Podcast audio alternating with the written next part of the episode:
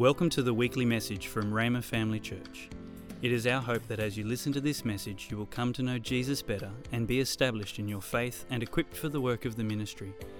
You can view the sermon notes and listen online at rhema.org.au forward slash media.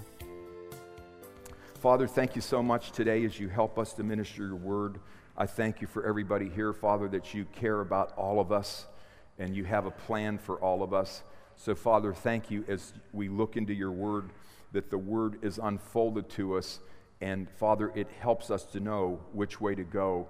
Father, that it would be easy to understand and simple. In Jesus' name, amen. Okay, so we're on this series called Which Way to Go. If you're visiting with us, this is our last week, and then we're going to start a different series next week.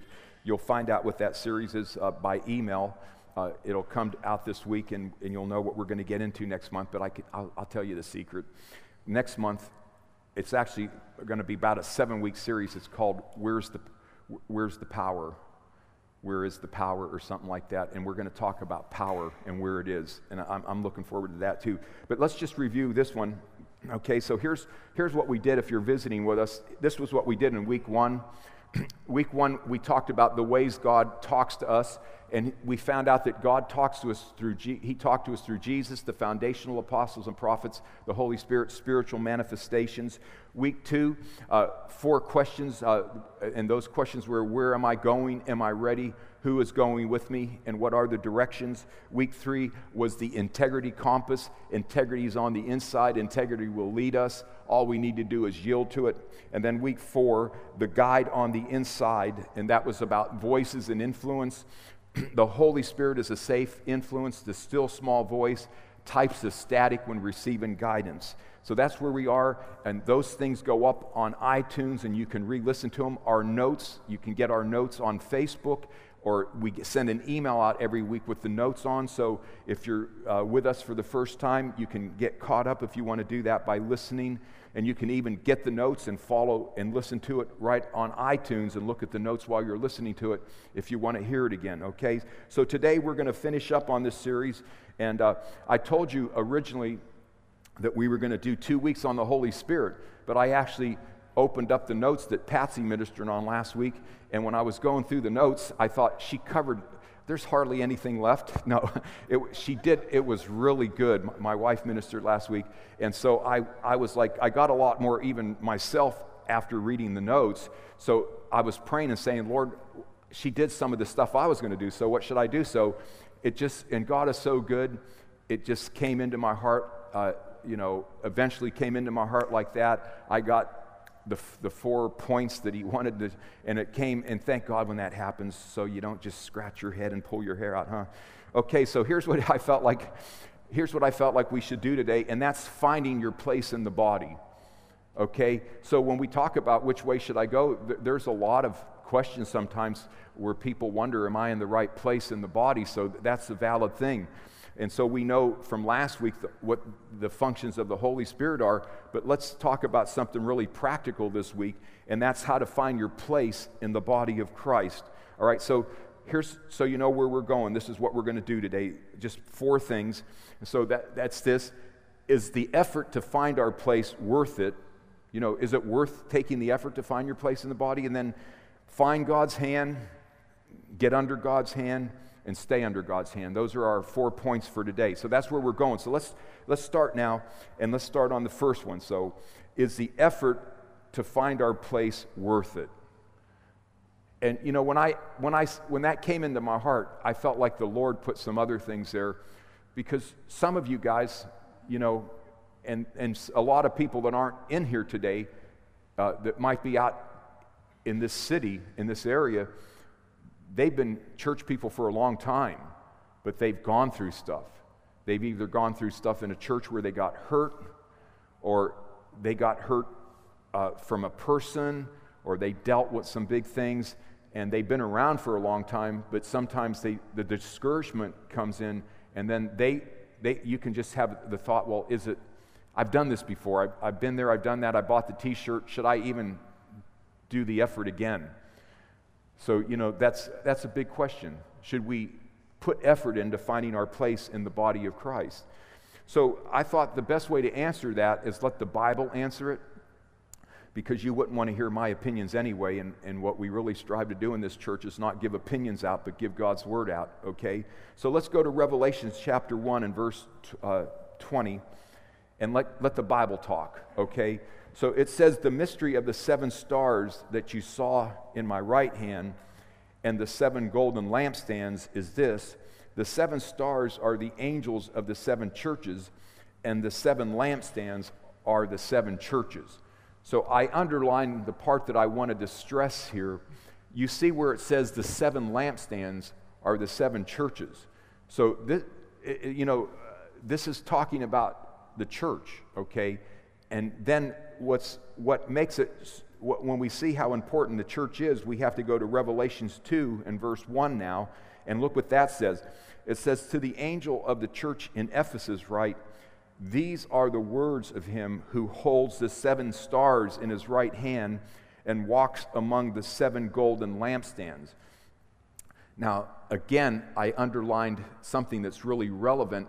Okay, and I probably should have underlined that of him, uh, you know, him because the him is Jesus. I should have underlined that word, huh? Because uh, Jesus actually walks among the churches. And so I thought, you know, if we really believe God exists and we really believe Jesus came and died and shed his blood, and if we really believe Jesus is the head of the church, you know, the, the, the, the truth is today, right now, Jesus is walking in the midst of the churches.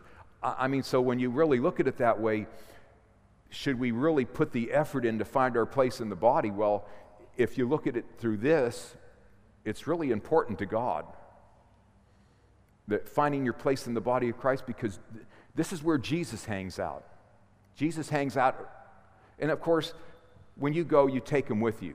But Jesus cares about the condition of churches. So if you're new to the Bible, I don't have time to get into it today. That's not what we're talking about. But the book of Revelations, uh, it addresses seven churches. And actually, God is telling those seven churches what He liked and didn't like about them. And so, even when you're a pastor, you go, Whoa. It's like God, you know, you get a, you know, when people come to church, they evaluate the church. And there's a lot of evaluation and critique going on with churches when people come. But man, God Himself is critiquing and evaluating because he wrote to the seven churches and he told them, This is, you did this and this is good, but then you did this, you know? And you think, wow. So when we talk about it, this is where Jesus hangs out. God, God's watching, okay? So I thought this that Jesus doesn't walk amongst the corporations of the world, he doesn't walk amongst the Fortune 500 companies of the world. And he doesn't walk amongst the powerful banks of the world, and I could go on but he walks amongst the churches. This is the institution. This is, this is where it's at. So, this is what God is watching. This is what Jesus is watching. Church, he's watching it. So, uh, so with that in mind, we could say, at least get, start getting our answer. The church is really important, so it should be important to find our place in the church, all right? So, here's something interesting, too.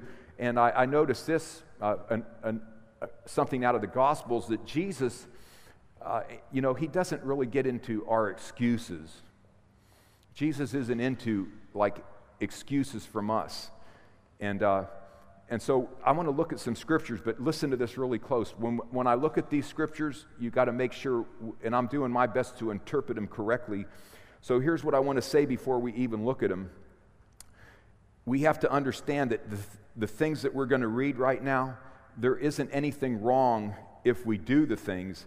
It's only wrong if we use these things as excuses.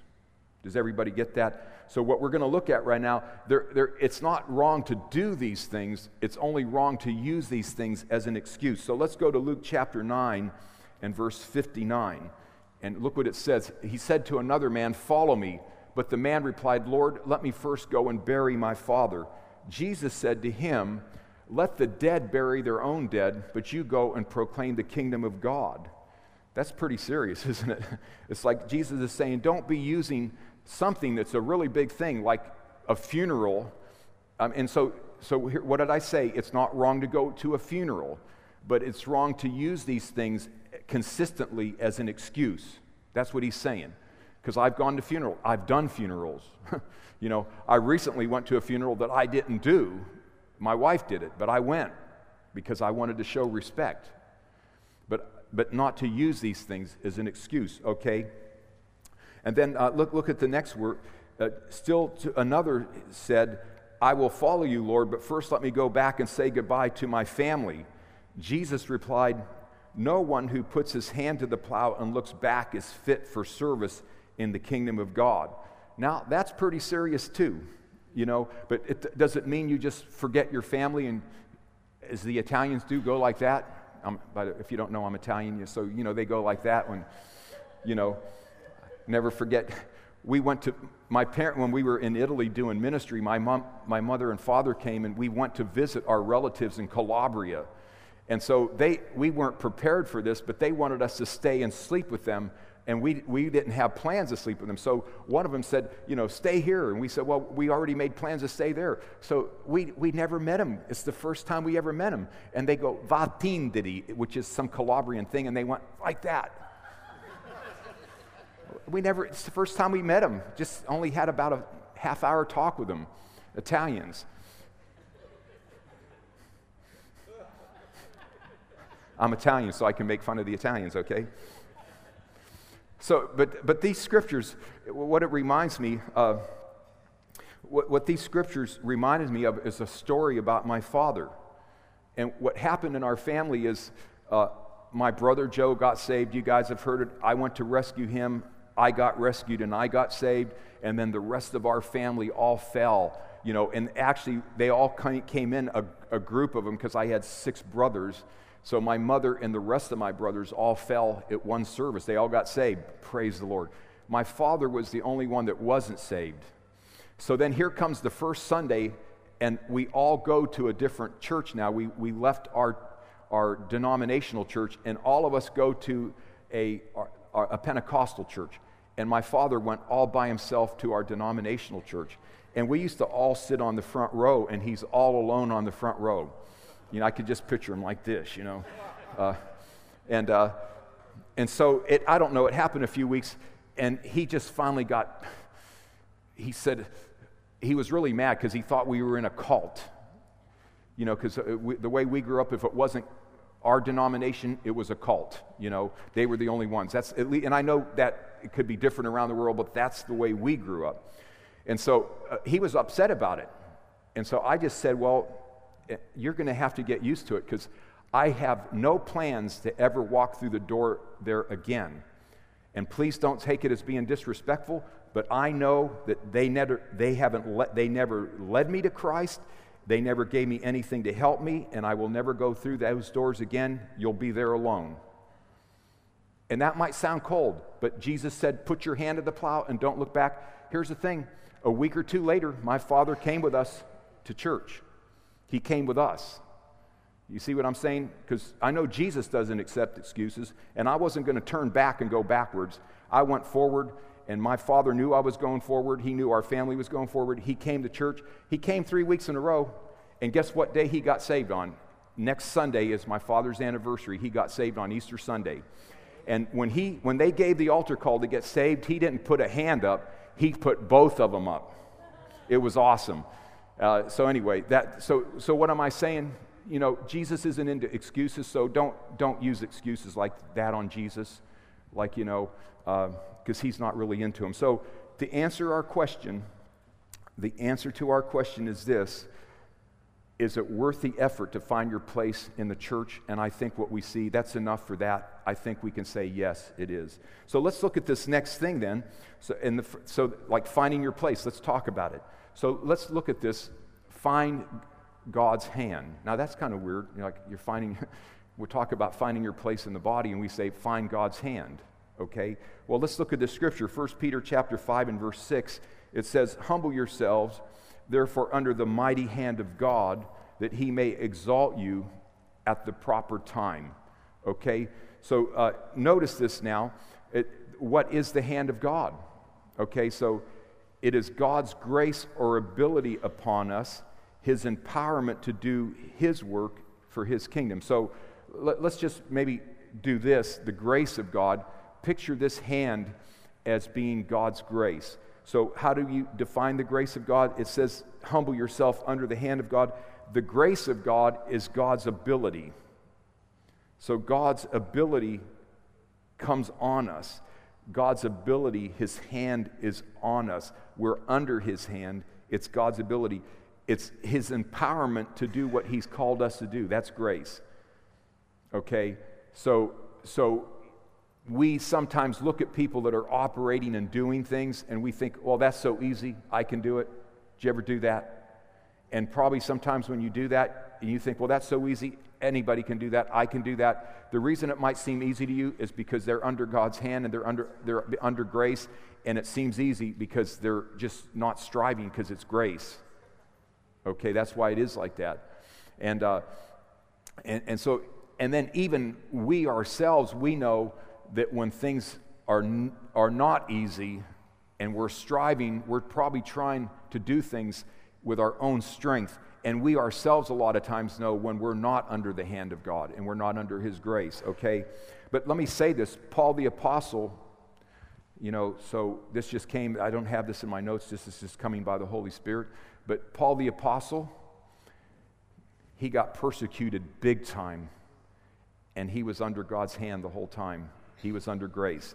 So I, I don't want to leave a false impression. The Bible says, fight the good fight of faith. Let's face it, when we get saved, there's a fight we're in. It's a good fight because we can't lose. But I don't want to leave the impression that if you're under grace, everything's going to be just a flowery bed of ease, you know, and you're tiptoeing through the tulips. Because it's not like that in, in the kingdom, okay? Okay, so so, with that, though, let's, uh, let's pick up here and say a few things about it. Uh, the hand of God can be on us differently at times. So, when we talk about what is the hand of God, well, it, even for each person, uh, you know, you, you, we could say this we don't end up where we start. So, when we talk about the hand of God, the hand of God comes on us when we get saved. But when we get saved, the way that the hand of God comes on us 20 years after that, it may be totally different. The first thing that happened to me when I got saved uh, was I, I, knew that I needed to find a church. And then I got in that church, and it seemed like for a, a number of weeks, the first thing that was going on with me is I was hearing the Bible preached for the first time ever in my life. But it didn't take long for me to get involved in that church, and I'll say a little bit about it later. But if you ask 10 different people, if you ask 10 different people about um, like this question how do you find the hand of God? How do you find God's will for my life as far as church goes? If you ask 10 different people how that happens, you'll probably get 10 different answers. And so, you know, can we settle on something? So here's, here's some of the things that, you know, I know that, that you can deal with. Should you wait for the pastor to come up to you and say, do that or do this? Should you raise your hand and say, can I do this? Or, or should you discover it? Or should somebody else come to you? Uh, then here's a big one is it passion or is it an assignment? Now, you know, and sometimes, like, here's the thing Paul had an assignment to do and he was heavily persecuted. And I, I bet he wasn't saying, This is just my passion, like a stone somebody stoning him. It's just my passion to be an apostle pioneering the gospel in a religious land, and he's getting stoned. It was an assignment. And, and I'm going to say there's nothing wrong with passion, but I'm telling you, you can get really misled by passion because, you know, you can be excited and, and about something, but what's the assignment?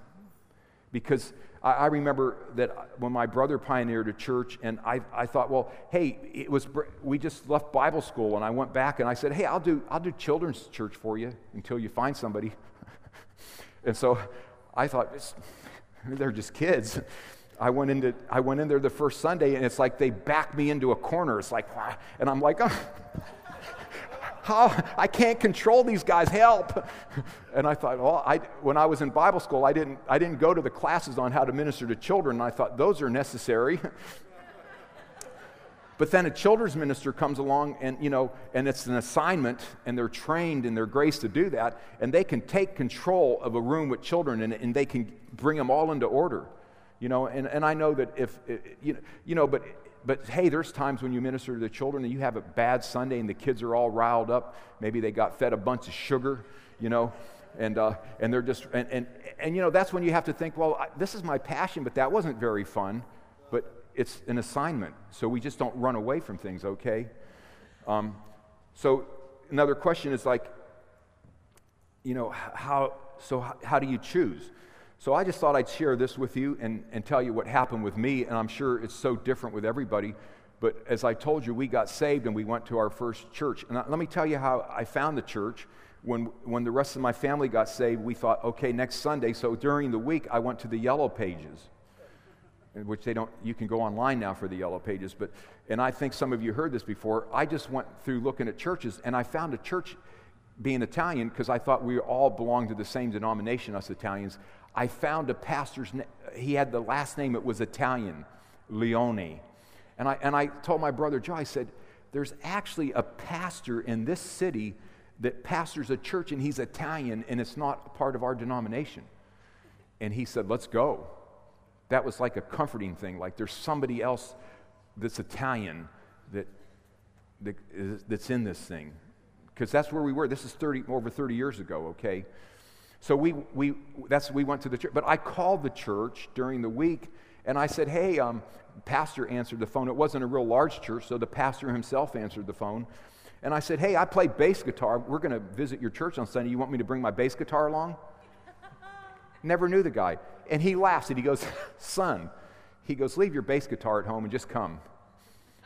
Hey, I, di- I didn't know anything. I was like so green behind the ears. I thought, hey, I'll help you. I'll play, I can play bass. And he goes, and, and he told me a scripture. He goes, The Bible says, Know those that labor among you.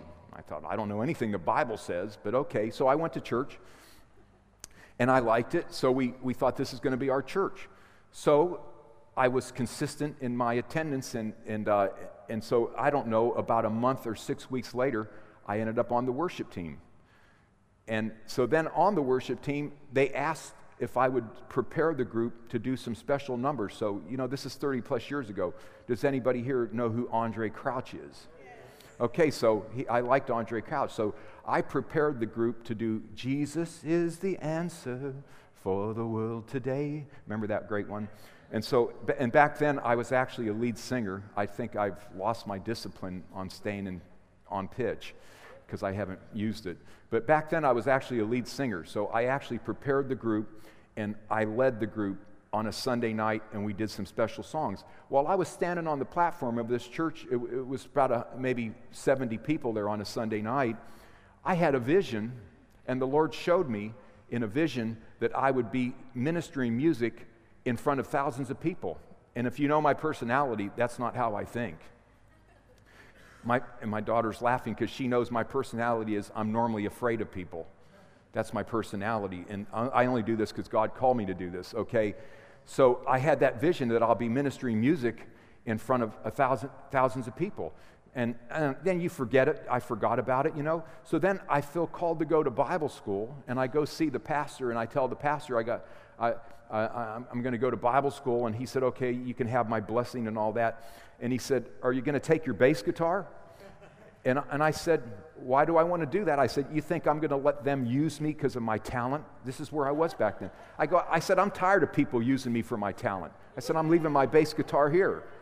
And the pastor goes, Son, he's like, I'm still friends with him on Facebook. He's like 90 years old. He's a cool dude. He lives in California now. But he said, Son, he said, Take your bass guitar. He said that bass guitar will open doors for you that you know and you'll get around things that you wouldn't get around without being and i said okay. So i took the bass guitar and after moving to tulsa by the month of september i was on the word i was on the in a music group that and playing the bass for kenneth hagin and then we went to california on our first trip in a stadium with thousands of people, and I was playing the bass guitar with a stadium full of people. And then I thought that vision the Lord gave me at that first church, that vision came to pass like within two years or something. And, and it happened. And so that's kind of like a testimony for me. But sometimes you think, sometimes if you, you wonder, if you don't get involved today, will it help you out for tomorrow? And that's the question everybody has to answer because you just keep putting things off and putting things off and you just never get uh, engaged. But you got to get, it's kind of like the guidance control missiles, like the military have guidance control. And those military missiles, you know, when they get shot up, that's when the guidance system turns on. When they're in the silo, the guidance control system isn't working. And I, I think sometimes uh, that could be like that for Christians. If you're not engaged doing anything, you're in the silo.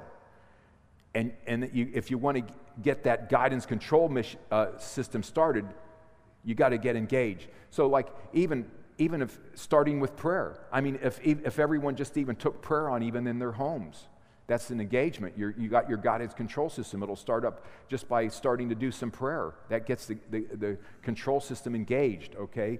So that's just some thoughts there, okay?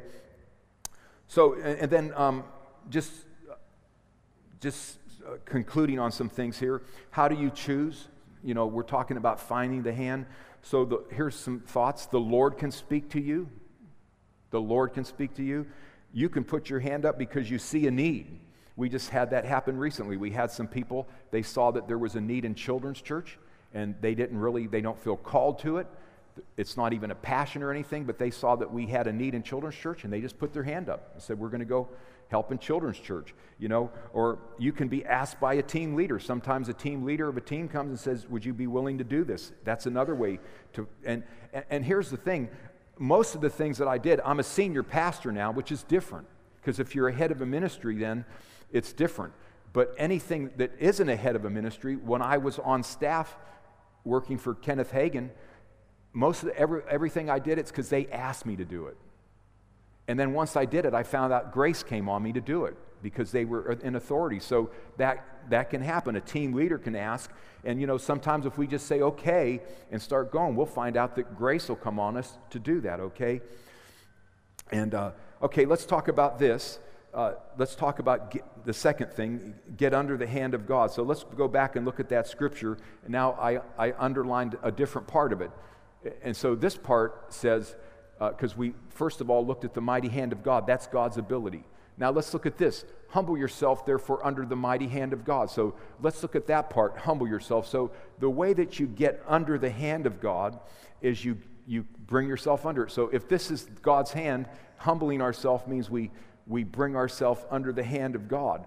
So here's, here's a, another story about getting under the hand of God. So I finished Bible school in 1983. And the whole time I was uh, in Bible school, I was traveling around and doing this music, and I was involved. So in 1983, I finished, and the Lord told me to go back to Ohio.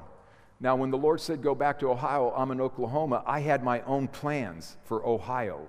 And my plans for Ohio was I was going to keep to myself because my younger brother was pioneering a church and I didn't want to interfere with him. So I thought I'm going to go back there, but I'm going to keep to myself. I don't want to uh, interfere with what he's doing. I don't want to have anything going on between two brothers, so I just stay away and let him do his thing. So I, I did that, but I went to a Wednesday night Bible study, and, and the Lord spoke to me at a Bible study that my brother was doing. That it was, he said, I want you to lead worship for your brother, and, uh, and I want you to do that. So I went up to my brother and said, The Lord told me to lead worship for you till you find a worship leader if that's okay with you. And he said, Thank you. I, I accept it. I really appreciate that. So I had different plans, and I wanted to stay away from my brother. Now the Lord is telling me to serve my brother, who's four years younger than me.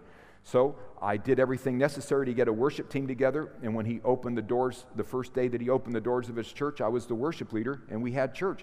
But what I had to do is I had to humble myself. The Lord, the Lord spoke to me and said, Do that. I brought my hand under I brought myself under the hand of God. I brought myself under the grace of God. It was something I had to do.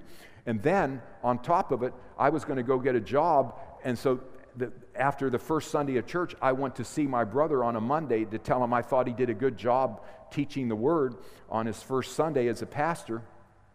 And he was in the auditorium straightening up chairs and picking p- paper up. And when I looked at him, the Lord said, I want you to be your brother's right hand man I want you to clean this building from top, and I want you to relieve him of all that and just make it so he just pastors. You know, and he started off right away with 100 people.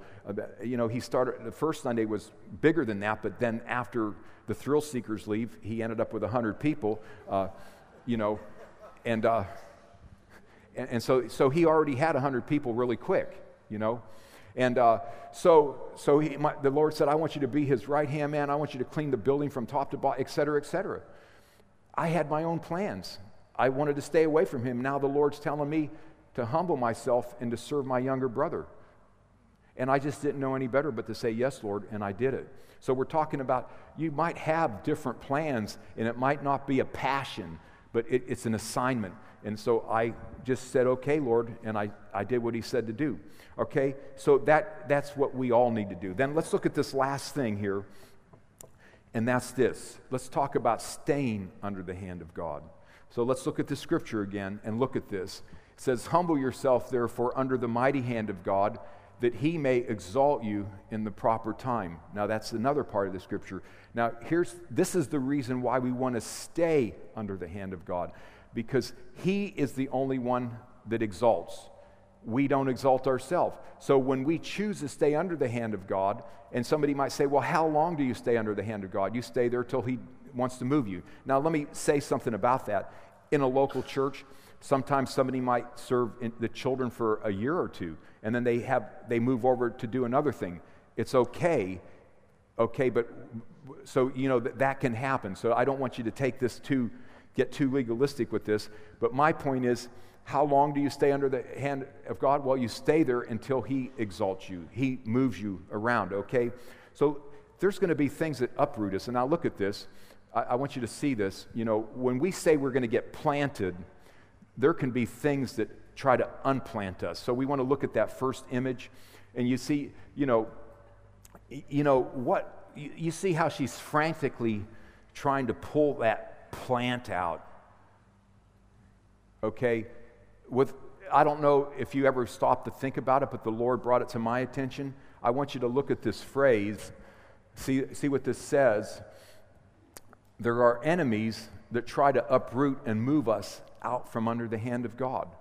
Do you know, like, there's enemies out there, and the enemies will try to uproot and they'll try to move us out from under the hand of God? Okay, so let's just talk about some enemies and I'll, I'll, help you out by letting you see it with, you know, see, see these things. So let's first of all talk about tried that, but it failed. Let's talk about that one, all right? So you tried that, but it failed, all right? There. so you see that? That's the, like, walk on the water. Well, you know, you can start walking on the water and you're walking on the water, but then you sink. Now, isn't it interesting that, you know, that can be a thing where you, you, you're like, I got really excited. Say, I'll, I'll do children's church for you, Joe. Oh, sure, thanks. I go into children's church and it's like, I tried that, but it didn't go too well, you know, and, uh, and so that can happen. It's like anytime we decide to step out, you know, when, when Peter stepped out of the boat, immediately, the first step that he took, he was doing the supernatural. Because walking on water isn't normal. And Peter's like doing the supernatural, and he actually start moving in something very supernatural. But then winds and waves, you know, they came. And, and here's the, the fact of the matter just like when I said, okay, I'll help at Children's Church, and those kids rose up, and I thought, these kids, these kids, I'm never going to have kids. That's what, that's what, that's what made me think, you know. but, the, I, you know, like doing children's church, that's supernatural. And, and I start walking on the water like for two minutes. And then I was almost, after two minutes, I was like, ah, I'm sinking, help. but, but you see, it's like you, anytime you start serving God, it's like there's grace. God's grace and His anointing and His abilities on you. And, you know, but then there's opposition that comes the wind starts beating on you, waves, whatever it could be, it comes in various forms, and you'll start sinking. So, one of the th- enemies that try to keep us from or get us out from under the hand of God is I, I tried it, but it failed. Here's another one after that fear. Because once you try it and it fails, then there's fear that comes, and there's, there can be a lot of different fears. A lot of fears. I mean, I, I had the fear of pe- speaking in front of people. Public speaking was a huge fear that I had. And, and if I was going to get under God's hand, I had to decide that I was going to be able to speak in public because it was something I never wanted to do, you know. And I thought, you know, it could give me a heart attack the way my heart would start beating. Thank God for His grace that I, right now, I'm sure my pulse seems pretty good. I don't have any running. I'm, I'm feeling really good. My heart's good. And I'm up here in front of people and I'm not like so fearful. But I, I had to take a step and I had to get under the hand of God. And then He, he, uh, he takes care of it from there. But it, it's that first step. And then here's another one ego. Now, you know, now that's what I used to look like. but uh, that's back when I used to go to the discotheques But you see, you know, ego is the, the opposite side of the spectrum, and there's everything in between, but, but you got ego. You know, and ego will push you out from under the hands, hand of God. And, and it, it, it can do so many different things. Uh, I'll give you a little example of ego. My position before I got married, uh, when I was working for Kenneth Hagin and serving in that ministry, I was uh, the manager. I ended up becoming the manager of that singing group that I told you about that I got in. And so now I have my own office and I have I wear a shirt and tie and a suit coat and have my nameplate and all that stuff and and I have people that you know respect me which at least I thought they did though you know and uh, and those kind of things you know anytime you let those kind of things get too important and get territorial with those things, you're setting yourself up. So then, uh, when we were going to get married, our, in our marriage counseling, uh, we were mar- counseled by the Hagins, and they said, You two are a little older. I turned 34 on our honeymoon. They said, You've been on your own for a long time. You're, you're used to going your separate ways. Our recommendation for you is Tony, me. You get off the road and stay in town because I traveled all the time with that singing group. You should come out of that music group and you should be around your wife to work out your marriage. You guys need to mesh a lot of things out so you can get along because you're both kind of stubborn. You know, I don't know if they use that word, um, but you're. I think they use the word we're pretty strong and we're set in our own ways. I don't think they use that other word. And they said you're going to have to learn how to you're going to have to learn how to yield to each other and get along. And so we thought that was good counsel, so I got out of the singing group. But I'm excited about being married, went on the honeymoon, came back from the honeymoon, and all of a sudden I'm in a different place, and it's not like a suit and tie. It's like it's, it's working in a room, uh, putting Kenneth Hagin books in packages for eight hours a day. We got, we got 10 minute breaks and lunch, but for eight hours a day, you're putting books, putting the stamp, you know, the postage on there, the address, the label on there, the address label thrown in a big thing. Then at the end of the day, and we used to fight for that one, somebody got to drive the truck to the post office. I mean, they were big containers, you know, you had to have forklifts to take the books out and give them to the post office to get them in the mail. That was so easy because you get to drive the truck. It was something different. And we would fight for that one because while the truck was going, the other ones were still working till the end of the day. That's my new position. It was in a room with only one window and, and that window wasn't the outside, it was into a, a, a, a warehouse. So you're thinking, for eight hours a day, I don't see sunlight, that kind of thing. And I, I put my resignation in within one week. I did it for one week and I put my resignation in. And I told Patsy, I said, Who do the Hagins think they are putting me in that room? That's what I did. It's that Italian flesh, or maybe human flesh, I should say. And so I, put, I, I, did it one week, and then the next Monday I put my resignation in. So I'm, Monday night I'm in bed sleeping, and in the middle of the night I jump up in bed, and it's so subtle that she wakes up and she goes, What's wrong? I go, I'm missing it. And she goes, I know. I knew that. It, but she didn't tell me. She was just praying. So I said, I got to go in tomorrow and tell them I'm missing it, and I got to withdraw my resignation. She goes, Good, you know, that's right. So I did. I went in the next day and I withdrew my resignation. What am I talking about? Well, I'll tell you what, let's look at this next one. My ego was hurt, but then my e- when my ego got hurt, I got angry. Okay? I used to comb my hair back like that. but I, was, I got angry. Anger. That'll, these things will push you out from under the hand of God. And then look, look at the last one. Look at embarrassment. It's a little, was going to say who that looks like, but I'm going to be good though. But, but you know, embarrassment.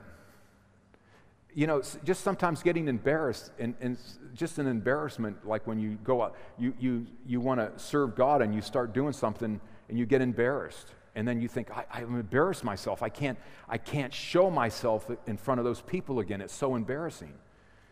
And we, we just, you know, because if we don't watch it, we're led by our feelings, and we'll let our feelings just move and drive us and control us. And, and so we don't want to let anything push us out from under the hand of God. So here, here's, um, here's a statement here. Uh, many times, the best direction to take is to stay put. Many times, the best direction to take is to stay put. Okay? Okay. So um, let's just finish this up now. So let's go back and look at some scriptures real quick and look at this. 1 Peter 5 and verse 7 casting all your anxiety. So, what are we doing? Here's the question. We're going to answer this question How do we stay under the hand of God? How do you do that? So, uh, this is all in context. So, we saw humble yourself under the mighty hand of God. That was verse 6. Humble yourself under the mighty hand of God so he can exalt you in, in the proper time. Then the next verse, it starts telling us how to do that. How do we do it? Casting all your anxiety upon him because he cares for you. You know, this, this thing about finding your place in the body of Christ, it can bring anxiety to people. You know, it, it, and un, unfortunately, that kind of happens because we're flesh beings, we're flesh and blood, and we have a soul. And we don't always, we're not always led by our spirit, and sometimes our flesh and our soul will act up. So the Bible says this is what you do you cast that anxiety. First thing you do, cast your anxiety on the Lord. So I remember uh, another thing that happened to me where I was belittled, which I, I didn't put a cartoon figure up for being belittled. By the way, I, I Googled others, but I, I, I, couldn't find some of the ones. But be, you can be belittled, embarrassed, and belittled. So um, I'm at my brother's church, and some of you guys heard these testimonies before, but they're worth saying again. So, uh, my brother preached on a Sunday night. Somebody kicked a glass off. It broke on the tile floor. I went to get a broom and a mop. I swept up the glass, mopped up the water. While I'm doing it, a sweet old lady comes up to me.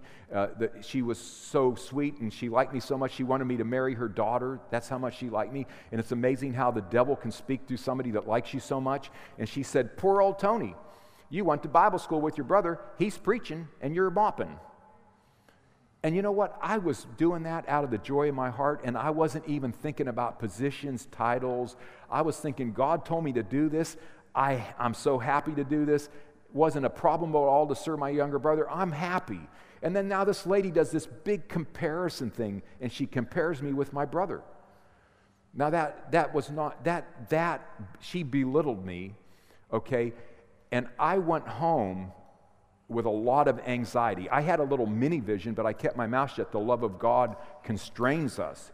So there's many visions that you can have. Some of them are, are in the spirit, and some of them can be in the flesh. I had a mini vision in the flesh. And I, I pictured myself pointing my finger at that lady and yelling at her, saying, You think I can't do what my brother does? I'll show you what I can do. That's what I wanted to do. But instead, I smiled at her because the love of God was on the inside of me, and the love of God constrained me. But I went home very anxious and I thought, man, people are really looking. They're really evaluating. I didn't know they were comparing me with my brother. I'm having, I was like really green behind the, ear. I was a naive person. I just thought everyone was like me. And I found out everyone's not just like you. I'm thinking, they're actually comparing me with my brother. I mean, I'm, I'm really happy because the Lord said to serve my brother, but they're comparing me and they're, they're, they're doing it. I was shocked. I was anxious. And that's the first time that I used that scripture, and it helped me. See that scripture? Casting all your cares upon him because he cares for you. Look at the next verse. I just, and you know how I did it? I said, Lord, you, in your word, you said, I'm in your hand, Lord. Okay, and, and, and I'm, I'm following you. I, I just cast my cares upon you. I trust my life with you. You told me to do this, and I'm not going to be worried about my future and I don't care what anybody says, I'm going to keep doing what you said to do. That's how I cast my care on the Lord. Okay? That's, so that's the first thing I did. Okay? Then look at uh, the next verse here. It says, Be sober, be alert. Your adversary, the devil, prowls like a roaring lion, seeking whom he may devour. You know, what, what's that? The context of that? It's about staying under the hand of God. You know, the devil, he's going to pry on you. And, you know, when you get offended, or you get angry, or you get embarrassed, or you do any of those things, and you let, you let that drive you out from under the hand of God, it says, it says the devil's like a roaring lion. He's looking to devour people. People are like prey when they're not connected somewhere. When they're not under the hand of God, they, you become prey for the devil. You know, we, we don't realize Jesus hangs out at the local churches. He hangs out at churches, and we don't realize being engaged in a church and being like, like there, there's, not, there's even protection in it. So he's saying it's like a roaring lion seeking to devour somebody. It says, be sober, be alert, because your adversary, the devil, he's looking to devour people. Then look at the next verse. It says, but resist him, firm in your faith, knowing, look at this, the same experiences of suffering are being accomplished by your brethren in the world. What does that mean? Well, we know that God doesn't use sickness and disease to, uh, to do on it, but you know what? We have solical, you know, you can have solical suffering, suffering of the soul, your, your ego.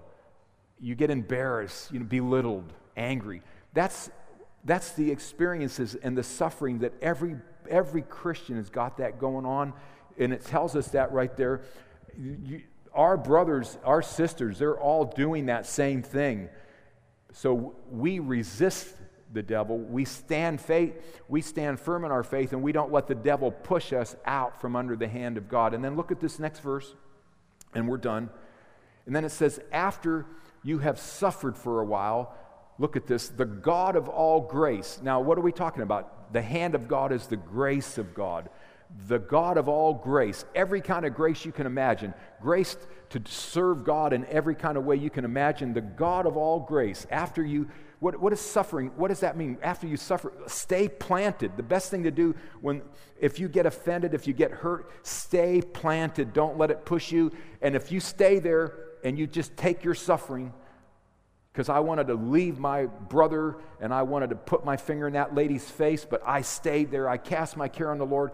And it says, After you suffered for a while, the God of all grace, who called you uh, by his eternal glory in Christ, will himself what? Perfect, confirm, strengthen, and establish you.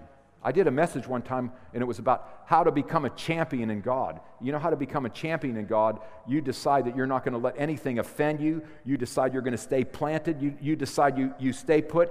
And if you do that, you know, God Himself comes along and He'll start working on the inside. He'll confirm you, He'll strengthen you, He'll establish you. That is one of the ways that spiritual growth happens. And you, you get to a place where, you know, then you can take a beating and keep on ticking. And I realized, you know, there was a course that God had before. I, I'm, I, don't, I don't know about guys that are young when they pastor, how they can handle it, because you're under fire from every direction you can imagine. But, you know, I've taken a lot of beatings and I'm still ticking. You know why? Because I stayed put. I always stayed put. I always stayed planted. I didn't let myself get offended. Uh, and, and you know what? God came and He did work on the inside of me. He strengthened me. He established me. It, it, he matured me. You, you guys understanding this? It's, it's a big thing. So, so you, we don't want to let anybody push us out from under the hand of God. So this is, this is just knowing how, which way to go, okay? So, Father, I thank you so much for everyone that's here today. And I thank you that these words, uh, this message, Father, that you just make it so clear and it helps everyone to find your hand, to get under your hand and to stay under your hand, Father, in Jesus' precious name. As we are getting ready to dismiss today, I just want to make you guys aware that um, we have a very qualified ministry team that is going to be available to pray with you for anything. Uh, pray with you about finding your place. If you want to, if you don't know Jesus today, you're so welcome to come up here and the ministry team will lead you to Jesus. If you want, if you're not filled with the Holy Spirit, you're so welcome to come up here and be filled with the Holy Spirit. Anything, they're here and they're qualified. Okay, let's uh, as Felicia is coming today. Let's let's say this together. Say, I'm under the hand of God.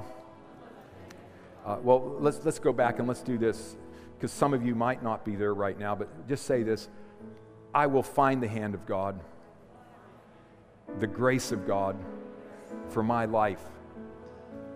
And I'll get under God's hand, His ability, His grace. And then I'll stay under His hand. I'll stay planted. I won't let embarrassment, anger, fear, failure, any kind of thing push me out from under God's hand. I choose to be planted. I choose to be led by God's Spirit and not pushed around by the flesh. Amen. Thanks for listening. We're always encouraged to hear how God is using this ministry to change lives. If you have a story you would like to share about how God is working in your life, please let us know and send us an email at church at rhema.org.au. If you would like more information or resources on this or other topics, or if you would like to sow into this ministry financially to help us share messages just like this one each week, please visit our website at rhema.org.au.